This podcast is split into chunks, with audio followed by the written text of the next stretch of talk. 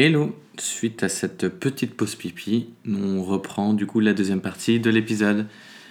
Bonne écoute Moi j'entends des gens qui me disent Ah, je rêverais d'être souple comme toi. Je dis À mon avis, tu ne rêverais pas parce que pour être souple comme moi, il faut avoir fait tout ce que moi j'ai fait avant en fait.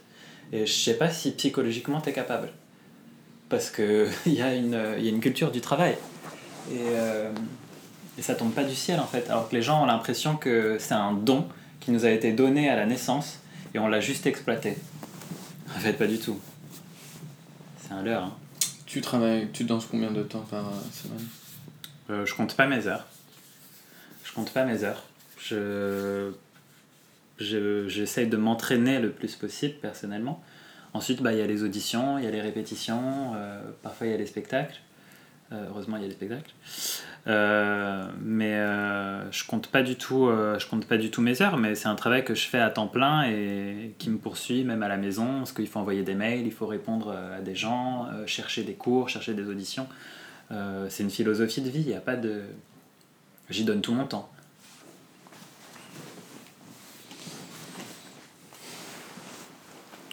On passe à la masculinité ou à la virilité? Euh, je voulais savoir qu'est-ce que tu considérais, qu'est-ce que tu penses qui est difficile en tant qu'homme?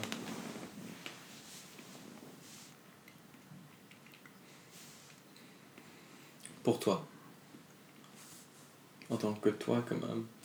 Qu'est-ce qui est difficile pour toi en tant qu'homme? Euh, qui est difficile pour moi en tant qu'homme, c'est euh,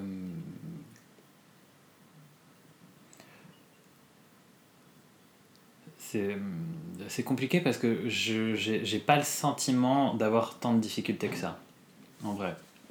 Euh, Explique. Parce que, euh, parce que j'assume totalement qui je suis et j'ai les idées claires sur ce qui est positif, négatif, toxique et pas toxique pour moi.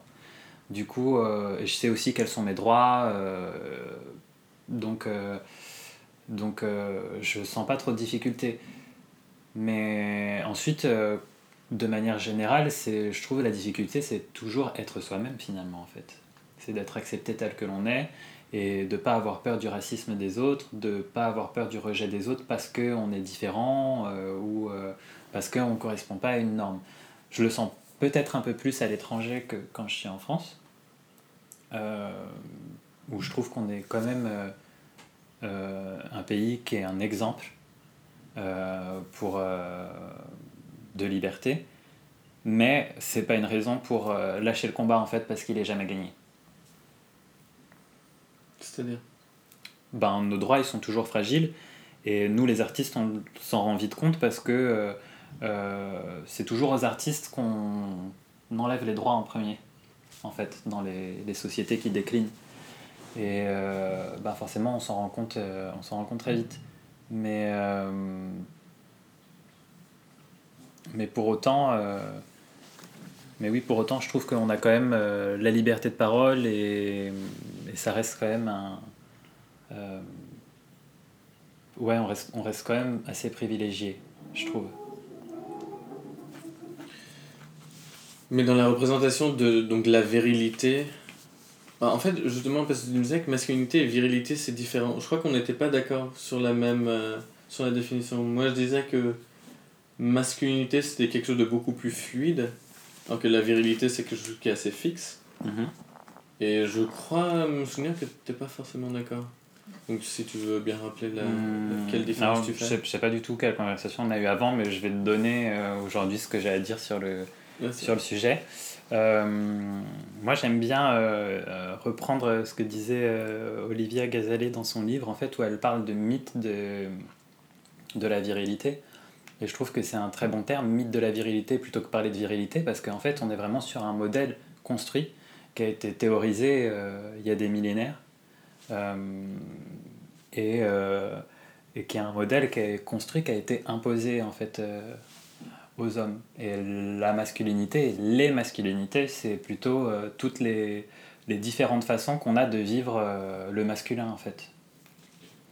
Et du coup, tu te souviens de ces mythes, en l'occurrence, de la virilité? Ben, alors la virilité, elle, elle évolue au fil des époques et, dans, les, dans les sociétés. Euh, mais le, si on, grosso modo, en fait, le mythe de la virilité, ben, c'est l'homme fort, l'homme qui se contient, l'homme puissant, euh, l'homme qui gouverne. Euh, il y a un culte de la violence aussi dans le mythe de la, virilité. Et en fait, le but, c'est de dresser les petits garçons à devenir des super-héros qui vont s'opposer euh, aux autres hommes qu'on va considérer comme des sous-hommes, en fait. Est-ce que toi-même, tu as été éduqué de, cette manière-là? Euh, J'ai été éduqué euh, de cette manière-là. Ensuite, je... pas de manière très violente. Et je pense pas en plus directement par mes parents. Mais en fait, euh, c'est la société qui nous construit parce que aucun garçon ne naît viril. On le devient en fait. C'est la société qui nous l'apprend. Ça, ça se passe à la cour de récré, ça se passe dans l'éducation, ça peut aussi se passer dans nos familles. Après, comme je disais, moi personnellement, j'ai pas eu trop l'impression de, le subir dans ma famille, mais indirectement, on le subit. On le subit forcément parce que déjà notre famille le subit aussi. Parce que le mythe de la virilité, en fait, ça, bah, touche tous les hommes, mais ça touche aussi les femmes, en fait. Parce que ce mythe, il n'est pas véhiculé que par les hommes. Et c'est pour ça que c'est un combat euh, qui nous touche tous, en fait. Euh, Qu'est-ce que tu veux dire par là? Bah, Ce que je veux dire par là, c'est que. Euh, en fait, c'est c'est un, un, modèle complètement, complètement raciste, en fait, le, le, mythe de la, de la virilité. Et c'est un, un, modèle en plus d'être sexiste, euh, qui est dangereux parce qu'en en fait, euh, elle, fait croire, euh, elle fait croire aux hommes qu'il n'y a qu'une seule façon d'exister en tant qu'homme. Et c'est là que les masculinités sont intéressantes parce que elles donnent la, elles donnent la, la, la possibilité d'être le masculin qu'on a envie d'être. Et toi, c'est quoi ce masculin que tu as envie d'être actuellement? Moi, je me pose pas la question en fait. Je me pose vraiment pas la question, euh, notamment euh, pour revenir sur ce que je disais un petit peu euh, plus tôt, où on parlait de ben, justement ce moment dans ma carrière où je me suis dit en fait, j'ai pas envie d'être le, le, modèle et je ne corresponds pas en fait aux, aux critères de la virilité tout simplement. Et en fait, c'est le moment où j'ai ce déclic de me dire en fait, c'est une chance parce que j'ai la possibilité d'être le masculin que j'ai envie d'être. Et moi aujourd'hui, euh, je me considère vraiment comme... Euh, euh, j'ai envie d'être d'être un ovni, tu vois, d'être... que quand je danse, ma danse, elle ne soit ni masculine ni féminine. Qu'on me dise pas, ah oui, tu, tu danses de manière ou de ceci ou de cela, mais vraiment, je reconnais pas ce que je vois. J'ai pas de référence. Et moi, quand les gens viennent me voir et me disent oui, on dirait un extraterrestre, on dirait quelque chose qu'on comprend pas, je me dis mais là j'ai tout gagné en fait. Parce que, en fait, j'ai réussi à aller dans ma personnalité. Et ma personnalité, elle existe, enfin, on peut pas la mettre dans une case qui existe déjà.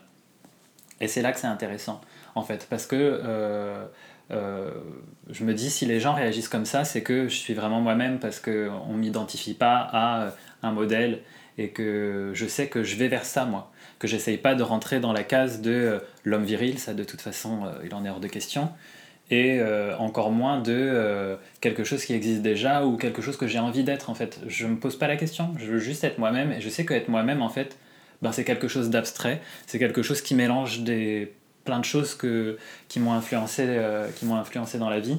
Et, et voilà. Ensuite dans ma vie en tant qu'homme euh, non danseur, euh, ben, j'ai envie d'être quelqu'un de libre, tout simplement.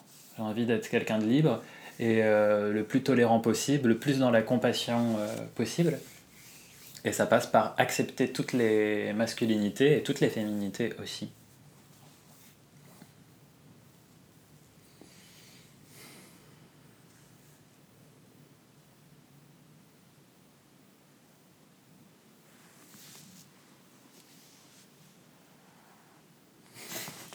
t'ai laissé. Euh... Faut que je regarde les questions. Vas-y.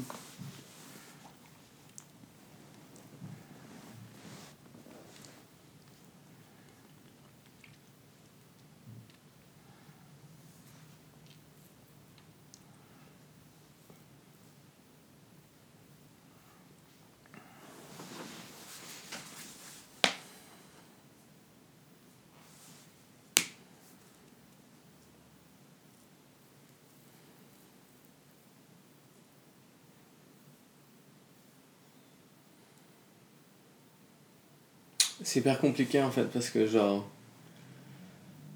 plus j'avance dans ce projet, plus justement cette notion de masculinité est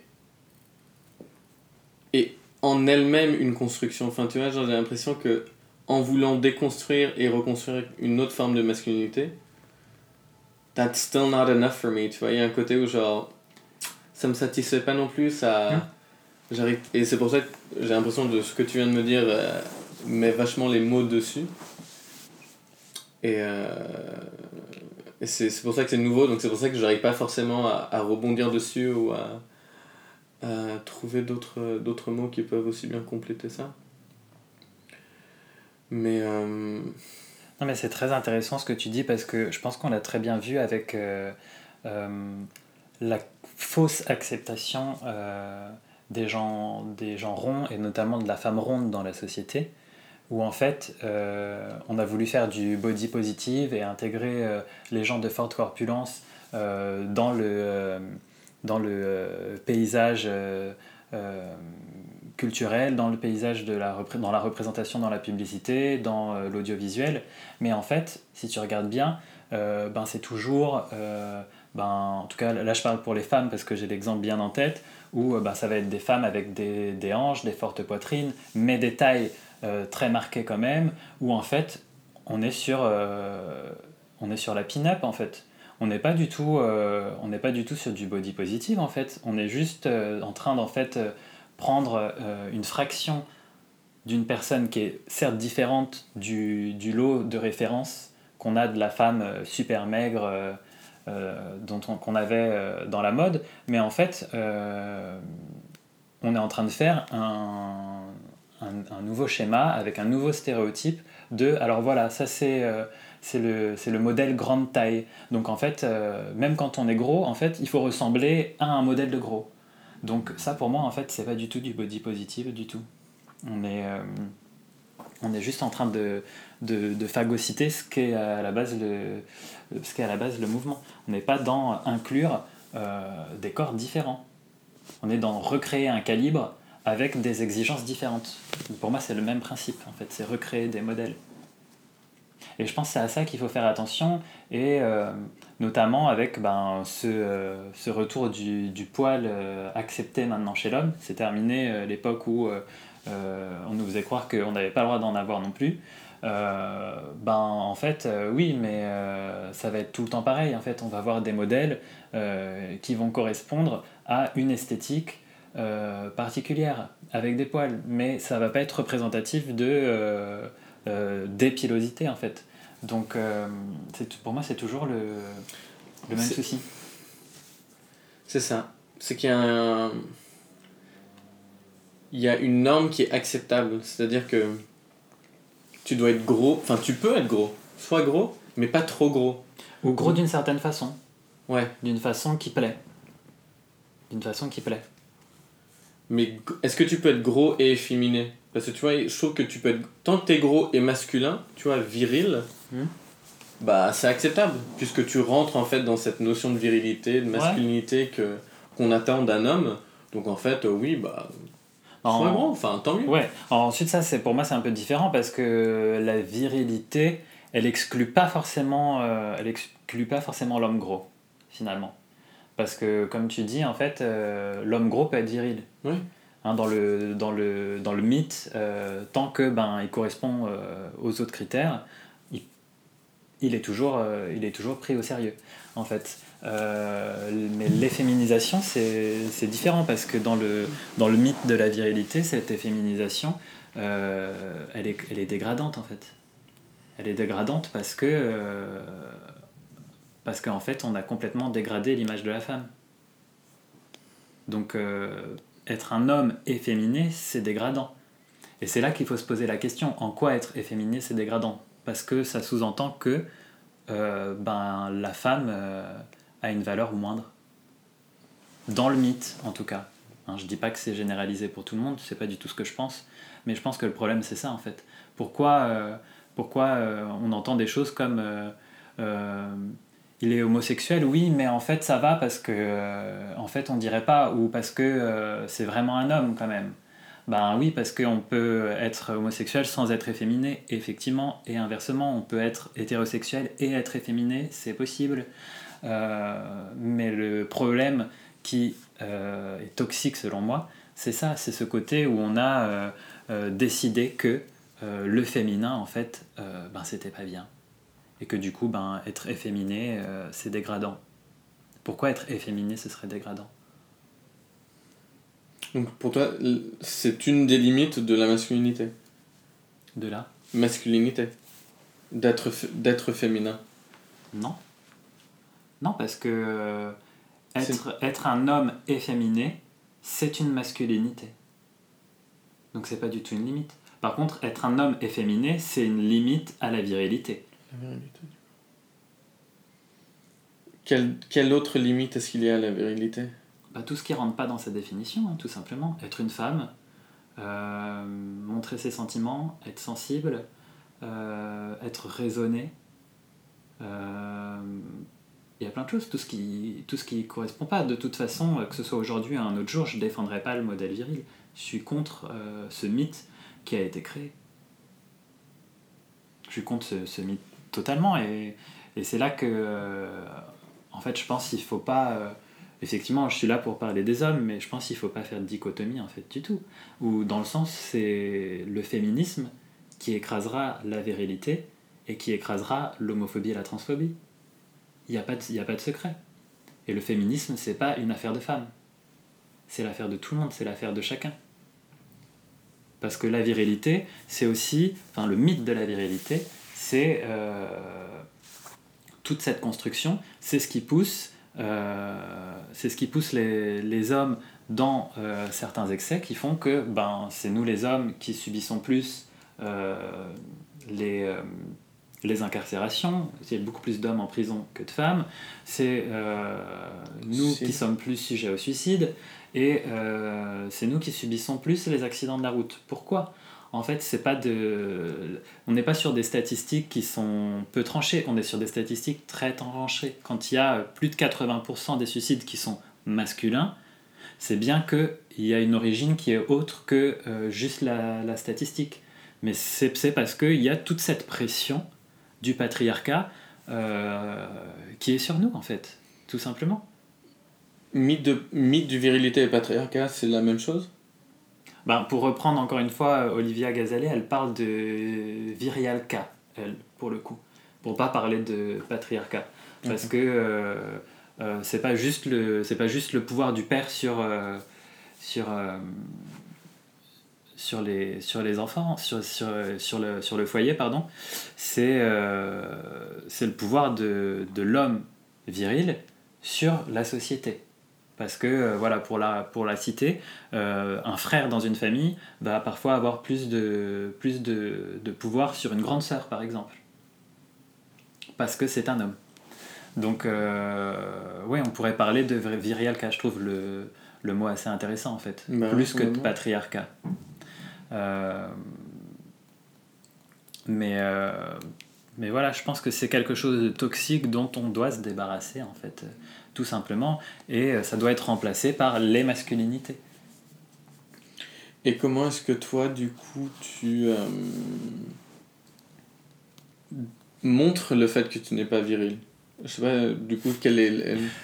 Que je rentre pas dans, dans ce mythe. Ouais, comment, est-ce euh, que ben, tu exprimes ton émotions Comment est-ce que tu demandes de l'aide? Tout simplement en étant, en étant moi-même. Déjà, j'ai fait le choix d'être danseur. Donc je suis déjà en train de pratiquer en fait euh, un métier qui de base, euh, il y a un préjugé euh, sexiste dessus. C'est pour les filles. Tu fais de la danse donc tu es une fille.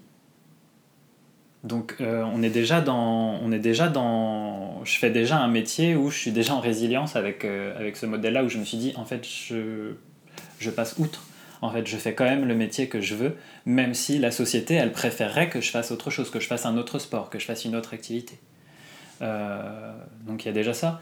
Et c'est en m'interdisant pas les choses. Si j'ai envie de pleurer, je pleure. Si euh, j'ai envie, euh, je, sais, je sais pas, de faire des, d'être, d'être raisonnable en voiture, je suis raisonnable en voiture et je laisse, je cède, je cède, je cède à l'autre, même si euh, ben ça correspond pas à ce que euh, un homme viril aurait dû faire parce que euh, voilà il faut être celui qui gagne il faut être le plus fort en fait c'est juste j'accepte d'être moi-même et moi-même c'est accepter que il y aura toujours des gens meilleurs que moi. Mais il y aura jamais personne comme moi. Et c'est là la nuance je pense. Je suis pas un super héros et j'ai pas envie de l'être. J'ai juste envie d'être moi. C'est déjà pas mal. et c'est déjà une affaire compliquée.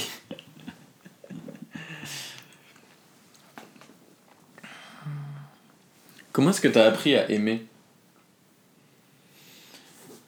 Euh, je crois que j'ai appris à aimer euh, avec la danse, en fait aussi.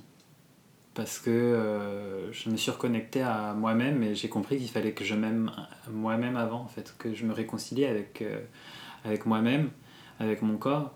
Et, et je pense que j'ai. Oui, j'ai. Bon. L'amour, c'est quand même quelque chose dans lequel on grandit aussi. C'est pas. je pense pas que ce soit quelque chose qui, qui s'apprenne. Mais je pense que. Pour moi, c'est très important ce rapport corps-esprit qui, en fait, n'a pas de rapport où on est vraiment ensemble les deux. Et je pense que c'est le jour où j'ai compris ça que je me suis vraiment aimé pour la première fois. À me dire, en fait, euh, en fait, c'est pas, il n'y a pas de différence. Je suis mon corps. Je, je n'ai pas un corps, je suis mon corps. C'est pas pareil. J'ai pas l'impression que tu aies répondu à la question. I'm not satisfied. I like the answer, but I'm not satisfied. La question c'était à partir de quand ou comment? Comment tu as appris à t'aimer? À aimer, pardon, pas à t'aimer, à, À aimer. aimer. Ouais. Ben, à aimer l'autre. Justement, c'est ce que je disais, c'est en apprenant à s'aimer soi-même. Ouais. Où d'un coup, en fait, euh, ben, on peut rentrer dans un système de compassion, en fait. Parce que euh, on n'est plus dans une recherche de euh, se dire euh, ben, j'aime l'autre ci, il a des critères, ou j'aime ceci ou cela chez lui, mais en fait se dire euh, j'aime quelqu'un parce que je le comprends, en fait. Et c'est ça qui m'a appris euh, à aimer, c'est la compassion, en fait. C'est quand j'ai trouvé la compassion. Quand, quand justement je me suis connecté à, toutes ces choses-là, de me dire de ne pas comprendre, de pas chercher à comprendre qui étaient les autres, mais plutôt de chercher à comprendre pourquoi ils étaient eux, tout simplement.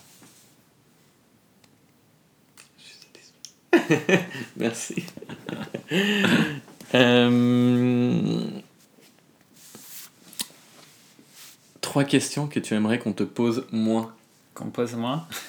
Euh, J'aimerais qu'on arrête de me demander euh, est-ce que tu peux me dire quand est-ce que tu danses pour que je vienne te voir? Ok. Numéro 2. Euh, Attends, mais d'abord, numéro 2, tu répondrais quoi à ça? Genre, go look it up, euh, j'ai mon calendrier euh, quelque part? Ben, juste que. Ou suis-moi sur Instagram Je pense que si en fait euh, je devais envoyer un message à toutes les personnes qui me disent ça, je ferais que envoyer des messages de toute ma vie. Donc j'ai d'autres choses à faire et effectivement euh, tout est public. Donc tu peux déjà me le demander maintenant, ça m'évitera d'avoir à te le dire plus tard. Donc plutôt que de me demander tu me diras quand, demande-moi tout de suite quand est-ce que je danse. Ouais. Tu le notes et tu viens. Voilà.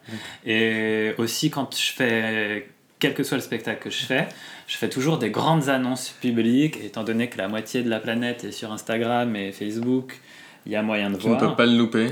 Tu ne peux pas le louper. Ensuite, je- j'envoie quand même des messages à des personnes un peu moins connectées, comme les gens de ma famille ou des gens un peu plus âgés, euh, par, euh, par respect pour eux, sinon ils n'auront jamais l'information.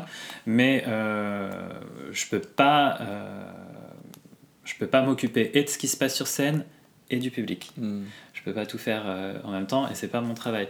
Donc arrêtez de me poser cette question s'il vous plaît parce que je ne peux parce que c'est ça, ça c'est trop me placer dans quelque chose de on n'est pas venu te voir parce que tu ne nous as pas dit.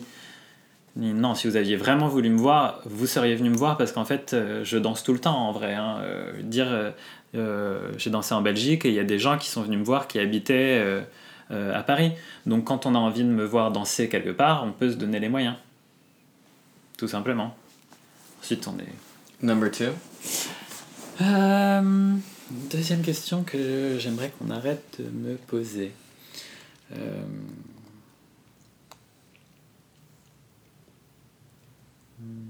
Est-ce que euh, est-ce que tu arrives à vivre de la danse?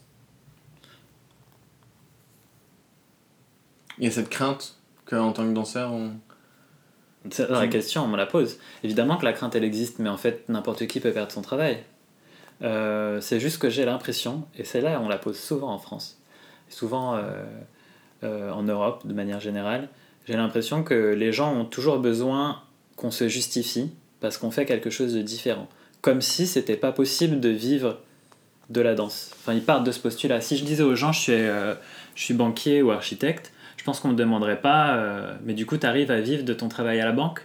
Je pense qu'on me le poserait beaucoup moins qu'on me le pose. C'est comme si je devais me justifier que oui, c'est possible de vivre de l'art, en fait.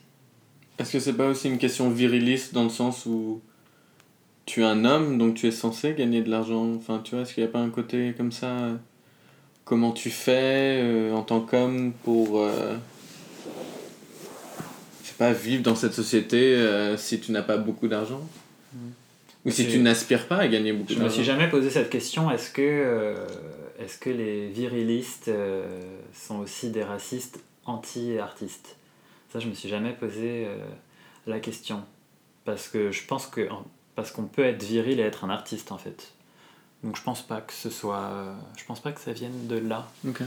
Euh, je pense que c'est plus ce côté où les gens prennent pas forcément au sérieux la danse et du coup se disent est-ce qu'on peut vivre de. Est-ce qu'on peut vivre de de l'art ou en étant un artiste et en étant. Euh, enfin, ils ont besoin de justification. Question que par exemple on m'a jamais posée au Japon. Parce que c'est comme ça en fait. Je suis danseur et il n'y a pas à le justifier, je le suis. C'est tout. Et il y a toujours ce respect en fait, ce détachement de se dire il est danseur. S'il le dit, c'est qu'il l'est.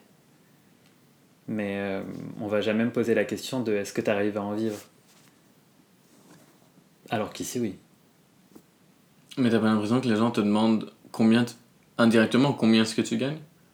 Pour les rassurer. Mais tu vois, il y a un côté genre, j'ai besoin d'être rassuré, de savoir que. Euh, c'est un comportement très occidental, tu vois. Tout simplement, mais je pense pas que. Je pense pas que ce soit un comportement viriliste. Parce que je te pose la question parce que les quelques amis garçons que j'ai que j'ai pu rencontrer dans ma vie, enfin j'en ai quand même rencontré pas mal, mais en tout cas, l'une des premières questions qu'on me pose très rapidement, c'est tu fais quoi dans la vie? Question anodine.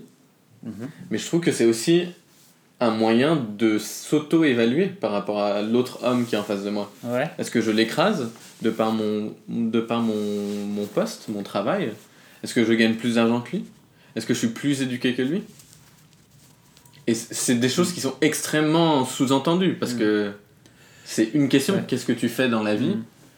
Ben, je Alors, je t'avoue que j'ai jamais vraiment trop réfléchi à cette question-là.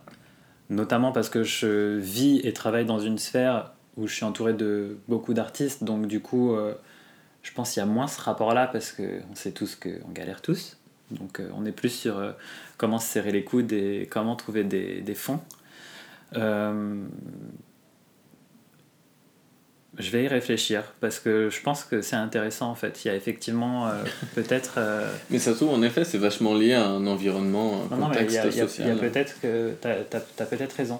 Ensuite, euh, je pense que ça dépend aussi de l'éducation qu'on a et de quel curseur on met sur l'argent en fait.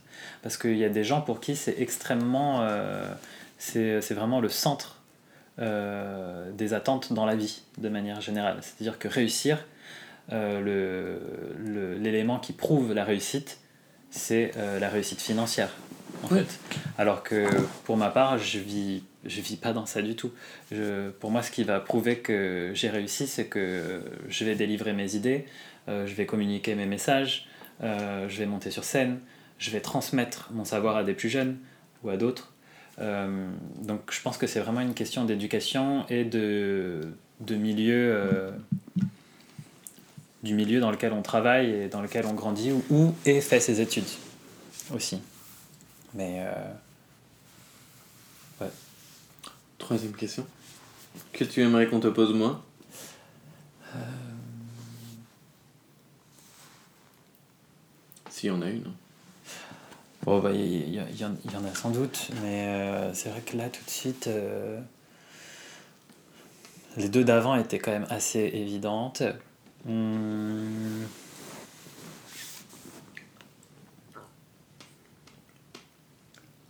Ouais, non, on va rester sur les deux d'avant.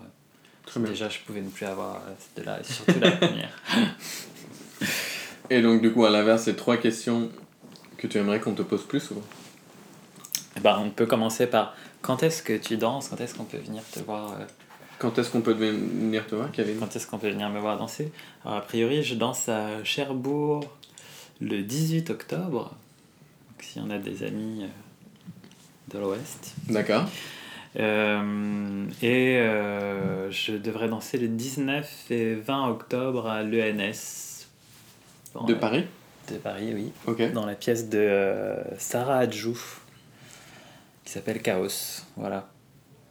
Sur laquelle je travaille actuellement, enfin sur laquelle je suis en reprise de rôle actuellement. C'est pour ça que tu me dis quelque chose, je crois que vu sur ton compte Instagram. Ça doit commencer à passer sur. la Ok. promo a dû commencer un petit peu. T'as dit le 19 et 20, pour l'instant, il n'y a rien qui est, euh, qui est confirmé. Mais, euh, Attends, avec impatience. mais par contre, si vous me suivez sur euh, mon compte Instagram, euh, les informations seront là en temps et en heure. Je n'ai pas les infos moi-même, en fait, ni sur l'horaire, donc euh, pour l'instant, euh, je me laisse un peu euh, surfer sur la vague. Euh, voilà, je danserai aussi le premier dimanche de décembre, ça doit être le 1er décembre, au studio Chandon dans le 15e, une pièce féministe du coup qui s'appelle D'assist, Assist Mein Vulva de la chorégraphe Lia Arrive. Ok. Voilà, 1er décembre. 1er décembre. Très chouette. Euh, Well, that was number one. La deuxième question, euh, bah, en fait, elle est, elle, est, elle est cool, la deuxième question, parce qu'elle va pouvoir me permettre de dire la troisième question que j'aimerais qu'on arrête de me poser. C'est, euh, de manière générale, euh, pourquoi tu fais ça Et que ça, ça se transforme en comment tu as fait ça, en fait? Parce que... Donc pourquoi tu as fait ça Pourquoi tu fais ça C'est la question que tu aimerais qu'on te pose moins. Ouais. D'accord. Et plutôt Mais c'est parce que je trouve que les deux vont ensemble, tu vois. Par exemple, euh, euh, euh, il y a pas longtemps, j'ai commencé à apprendre le néerlandais et tout le monde m'a dit Mais pourquoi tu fais ça? Ça sert à rien, pourquoi? J'ai dit, Mais en fait, c'est pas ça la bonne question. C'est pas ça la bonne question. Mais par contre, si un jour j'arrive à savoir parler néerlandais, les gens me poseront la question Comment t'as fait? Tu penses? Ils te poseront pas la question, mais pourquoi t'as appris le néerlandais? Ben non, parce que ce sera. Même appris- quand tu sauras le, le Ce parler sera... Ben non, ils me demanderont comment ça se fait que toi, français, tu as fini par parler le néerlandais. C'est la question que les, les gens me demanderont pas pourquoi. Ouais. Les gens me demanderont pas pourquoi. Donc, euh, ouais, comment en fait Tu vois, plutôt qu'on me demande pourquoi tu danses, pourquoi tu as voulu faire de la danse, qu'on me demande plutôt comment tu as fait. Parce que ça rend la question plus humaine en fait. De se dire, euh, moi je suis, euh, je vais finir par de toute façon parler de comment j'ai fait pour y arriver. Mais euh, je trouve c'est plus intéressant plutôt que de fantasmer les choses justement et de se dire, de, de se dire pourquoi en fait le résultat, mais comment tu as fait pour arriver, pour arriver jusque là.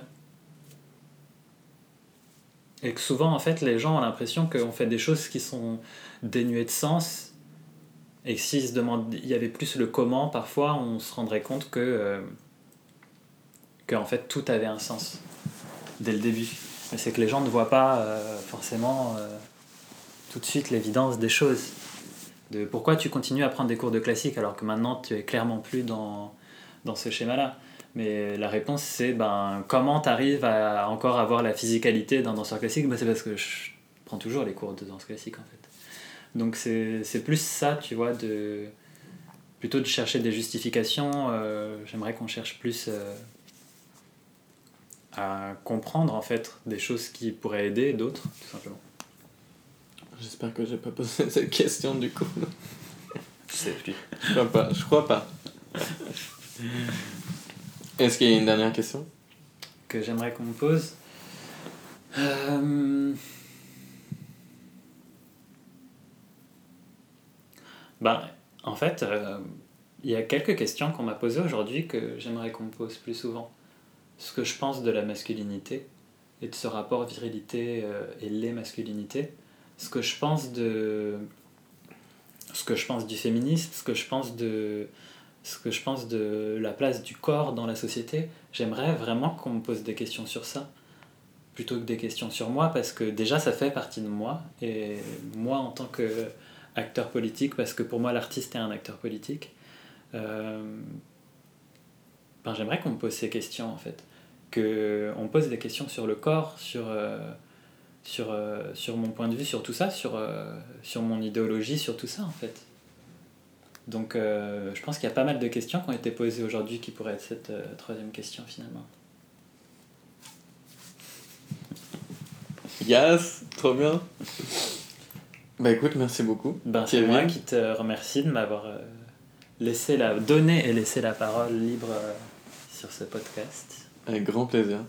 Avec grand plaisir et donc je me note les dates pour assister à à ton spectacle et je ferai attention à ne pas te redemander ou te dire de me dire non, quand ensuite on, peut revenir et dire alors il me semble que tu danses bientôt.